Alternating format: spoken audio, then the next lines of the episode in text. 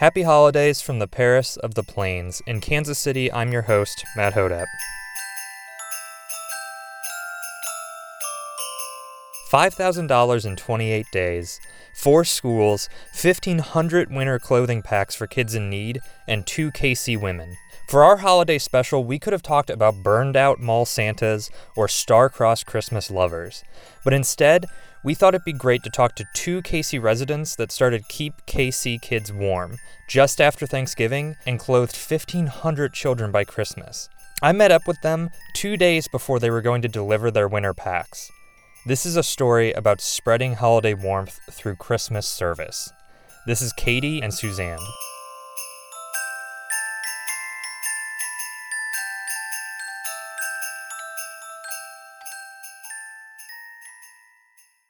Through my work, I had the opportunity to meet an assistant principal, and we decided to adopt their fourth grade class that we work with, doing health and nutrition classes once a month, to buy them Christmas gifts. They're in a very low income situation. They're 30% below the poverty line. They're refugees from Asia and Africa.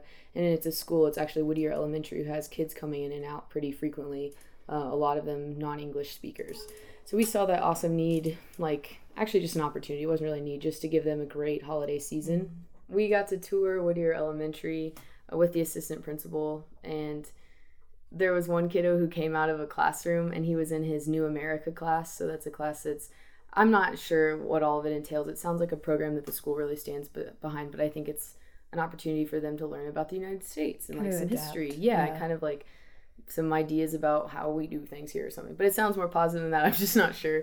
Um, but this kiddo just comes out of the class and the principal's like, "Hey!" and they like they were best friends and they do like a special handshake and and he came up to me kind of waiting to do the same handshake and so I shook his hand and he just was so like full of joy and through talking to this principal this assistant principal it just totally broke my heart and I decided like I needed to figure out a way to do something else something for all the children and that's when I reached out to my collaborator Suzanne Cornrich, and we kind of just started talking. Yeah.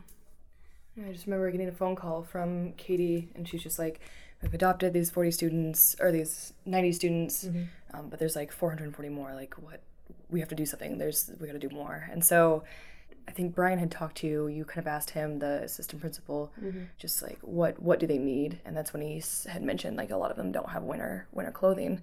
So we thought, well, how like what can we do that's like practical in this short amount of time that can get 440 students like covered.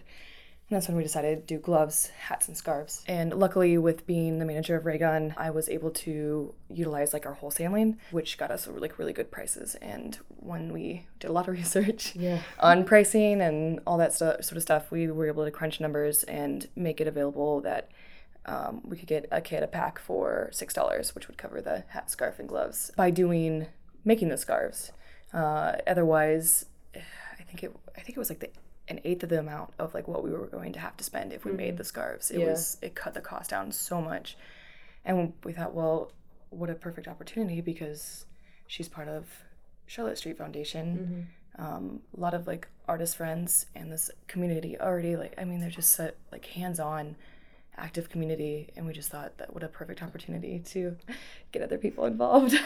Yeah. So that's when we kind of decided when we realized that we could wholesale for six dollars per kiddo we were like this is completely doable. And so at that time we were focused on the 440 students.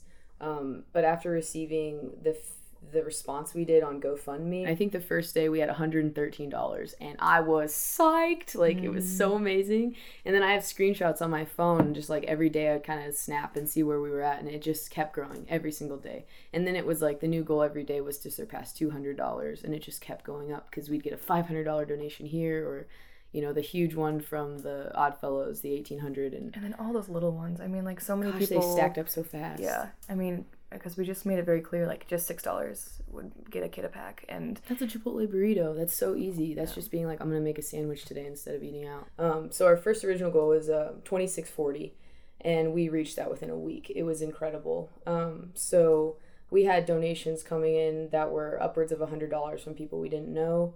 Um, once we realized what money we had for sure. We were, we like did all the math, you know, the business side of it. Yeah, Um, business side of it. People are asking us, "What's your five hundred one c 3 We'll give you a discount." We're like, "We are a week, we and we are knee deep, and we do not have time for that." Sorry, we folks. have that money to put into. yeah, we don't, and we don't have time for research. We have like a matter of hours to get this stuff together. So, um, but yeah, huge generosity. I mean, the Insta- Kansas City Instagram community is crazy Yeah, connected. IG and Kansas City has been really yeah, supportive. so supportive and it's like i don't i mean i don't know that that would happen anywhere else.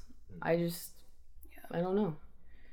Like we knew it was important but then it's like when everyone else can like wants to join in it's just it's huge. It become it that way it becomes bigger than us and it's not it's not about us obviously at all. It's like we're focused on these kids and when we can get other people focused on it too we're doing great things. Like that's why it's become what it has and that's why it's a success. I mean, we had while we were working the other night, Suzanne was near the windows of Paragraph Gallery where we've been doing a lot of this um, work thanks to Charlotte Street.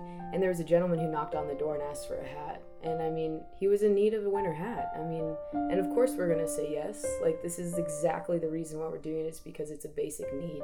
It's winter and we're in the Midwest. Like people deserve to be equipped, you know. So you know, it's like I have a drawer of scarves and gloves and, and hats, and it's like, which one do I want to wear today? Mm-hmm. And it's like, there's kids out there that don't have that, don't have any of that, don't have coats, don't have shoes. I mean, there's just such a need for this, and there's this. and this is our I local have to keep it community. Yeah. That's the crazy part is like people are less than a mile from my home. There are kids walking to school in like sleet with a hoodie on and no gloves and they have holes in their shoes and it's just like where are we going wrong? Like let's turn our attention inside and just spread love in our community and so yeah, so where we're at now um this past week we have been building the packs. We have 457 packs uh, completely made that are boxed up. And then yesterday we got through another 600 some odd scarves.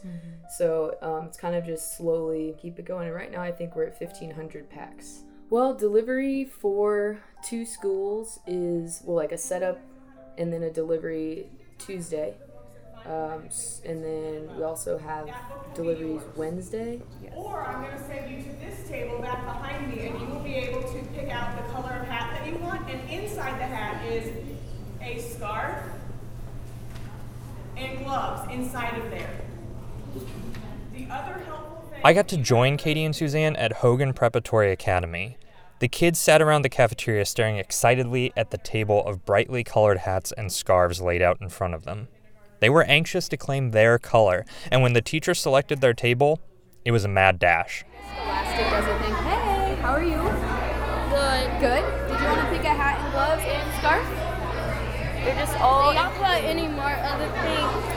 I think this is our only pink that we have left. We also have like the peachy color, uh, but that is as close to pink as we can get. Pink is pretty popular, I guess. Hey. You like the green ones? I'm gonna take this one. I'm gonna take yellow. They buzzed around the room trading colors with each other. And the clothes were simple, but I've never seen people more proud to sport their gear. You guys like your uh, scarves and stuff? What color did you get? I got red. I got I got a dark blue and light blue. I, I got um I got pink. You like pink? I like I got I like red. It's Yeah? Why do you like red? It's just it's just a good color. Is it gonna match your other winter stuff? Yeah. Yep. Yeah. Cool. I should put the purple one. You what? I, I should put the purple hat. Cause it's gonna have purple suits on. As the kids filtered out of the Hogan Prep cafeteria, I approached a tired and despondent looking Katie and Suzanne. For the past weeks, they had gone to cut scarves after their day jobs, staying up till 1, 2, 3 in the morning. And now all that was over. We're like in denial that this is completed. Yeah, we were sitting. what are we gonna do when we wake up We're and- just sitting there, and I'm just like, I'm getting sad. Do you get emotional? I'm gonna start crying. Like I'm serious. I don't want to. Like, I'm like extremely caffeinated, and I'm just sad. I'm so sad. Super caffeinated and It was just like a band-aid. It was just like, oh no, what do we do? And then it was just like done. Okay, we did it. It was. It feels like we just jumped from day one where it was like, how can we do something, and now we're just here, and it's like, oh my god, okay, like that wasn't hard. What's next? I love what um, the vice principal Oh, at Brian Whittier said. yeah, yesterday when I saw him, he came into my work because he's a member of the gym. He's always coming in, and he was like, "Oh my gosh!" When the kids were running out to the bus, it was like Skittles, just, just going, you know, into the parking lot. Just a big bag of Skittles that just been ripped open, and it was just flying everywhere, and it was just like, yeah, that's exactly what it would look like: is Skittles just bouncing around the parking lot. Mm-hmm. Um, I love that idea. Yeah. And I can just visualize it. It was so cool. And like um, yesterday when we when we were still passing them out, we were in a, the Whittier cafeteria, and there were kiddos, so they'd kind of come through. We just it was just like small talk, like how's winter break going, and they would just like giggle and be like, or how will it go, and they're like. Good, it'll be fine because they don't know us. And then they go out and they went out into the hallway, and so they'd go back to their classroom and put down their stuff. But some of them like insisted on wearing their scarves. So we we just kind of like look out into the hallway as we're passing them out, and there's kids who are just like, just like They look so proud. be, just like, so shoulders completely back, chest puffed out, a bright yellow scarf. I just watched this kid sling one of the ends of the scarf over his shoulder and just continue to keep walking. And he came to the door, like in the doorway, he stopped, he looked at us, and then kind of adjusted it, and then kept walking. And it was just like, man, that like he felt awesome. Like he just felt awesome and proud and confident. And that was his, and it's just like that's exactly what the whole thing was about. It was just like you're equipped, you know, like you're good.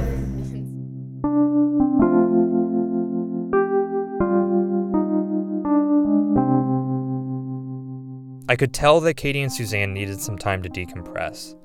They agreed to meet up with me a week later to talk through the experience. It went really well. The kids were kids were stoked. Yeah, they were so excited. Like I've never had a scarf.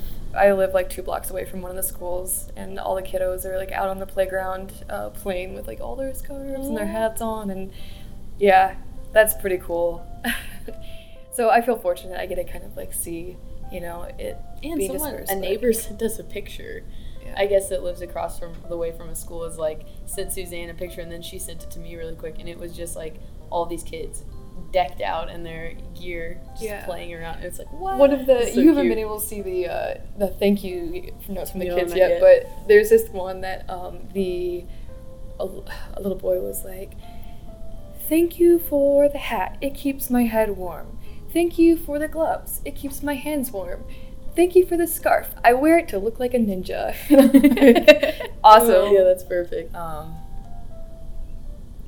for me personally, it's so easy to get wrapped up in the everyday American materialistic objects and and I don't know, you know, you just kind of like doing something like this has really like rattled me out of um, you know what what new shoes I want to buy or like Yeah, because it's silly. it is. Yeah, because certain things just seem so silly. I definitely thought before I didn't have enough time to do anything that I wanted to do. Yeah, And then when you find something that you care this much about and you realize how you make time for it to happen, and it doesn't matter if you're getting like four, five, six hours of sleep, like it's worth it. yeah, so, you just show up. yeah, you. This was like, I realized what I can actually produce in a day's time. Um, so that's definitely been changing. Yeah, it's it's weird. It's like I want to relax, but I also feel guilty almost relaxing because I just uh, feel like I could be doing something. I think that's something everyone just has to figure out is that like you totally have control over your life. And even if you're like, oh, I'm so tired from working, well, you probably are, but I bet you still have more in you to be able to do more. And there's always coffee. There's no excuses. Like, drink some caffeine or take, you know, meditate for a little bit and just find it and just keep going.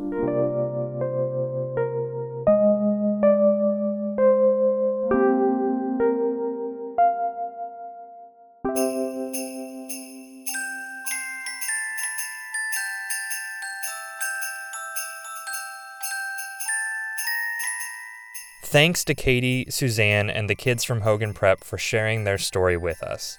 You can always listen to this story again at www.parisoftheplainspodcast.com.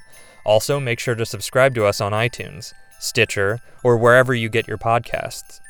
Thanks to our sponsors KKFI and the Charlotte Street Foundation. All our music is original and written by composer Jamie Searle. Our digital and graphic work is done by Matthew Sullivan. I'm Matt Hodapp. Happy holidays.